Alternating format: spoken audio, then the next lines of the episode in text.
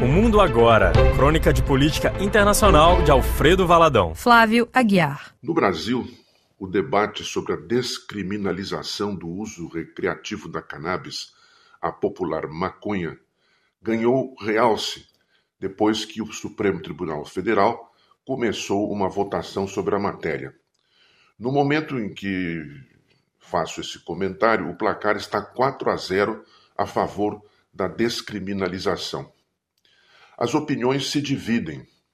Os defensores da medida alegam que descriminalizar o uso das drogas pode ajudar a combater o tráfico e também a combater a corrupção na polícia. Lembram a histórica ineficiência da lei seca nos Estados Unidos durante a década de 1920 que proibia a fabricação e a comercialização de bebidas alcoólicas e terminou por incrementar o crime organizado, como no caso do famoso gangster Al Capone. Aqueles contrários alegam que a descriminalização de uma droga, como a maconha, vai potenciar o caminho para o uso e o tráfico de drogas mais pesadas, como a cocaína, a heroína e outras, e que isso fortaleceria o próprio tráfico. Há também quem diga que o tema deveria ser debatido no Congresso Nacional e não no Supremo Tribunal Federal. Na Europa, a consideração do uso e do cultivo da maconha varia muito de país para país, mas há tendências comuns e também há agrupamentos de países por região. De um modo geral, a tendência dominante, mesmo em países onde o uso recreativo da maconha seja proibido, é a de criminalizar o tráfico e ser mais tolerante em relação ao usuário.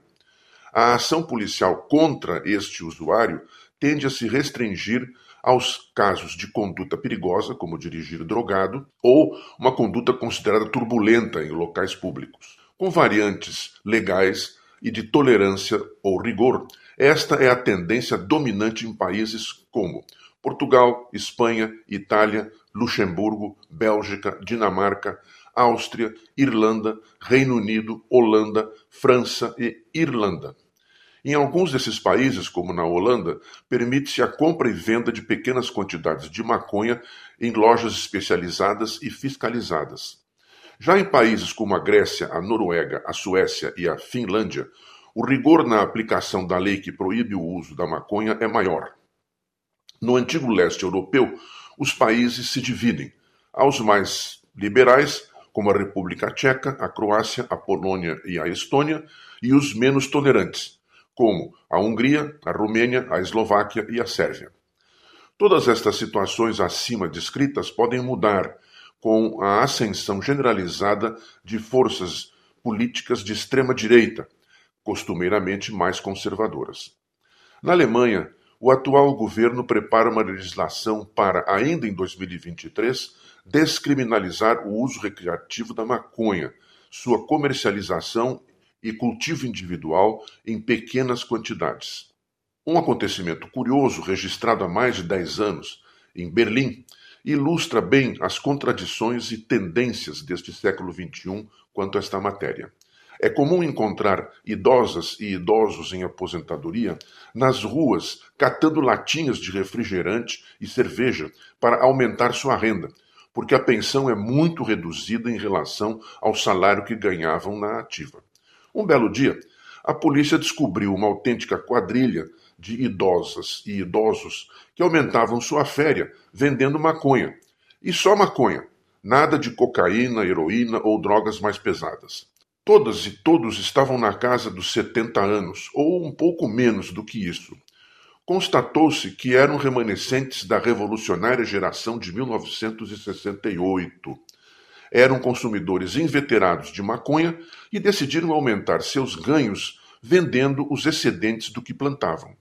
Mas a capo do grupo, que comandava a contabilidade com mão de ferro, era nada mais nada menos que a mãe de um deles, que já estava numa casa avançada dos 90 anos, rumo aos 100. Perplexa, a polícia e a justiça tomaram uma atitude original.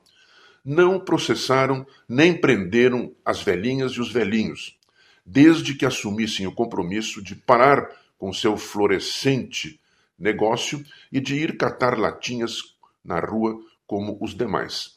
Assim foi dito, assim foi feito, e todos ficaram felizes para sempre neste happy end digno de um final de comédia cinematográfica. Flávia Guiar, da Rádio França Internacional, especialmente para a agência Rádio Web.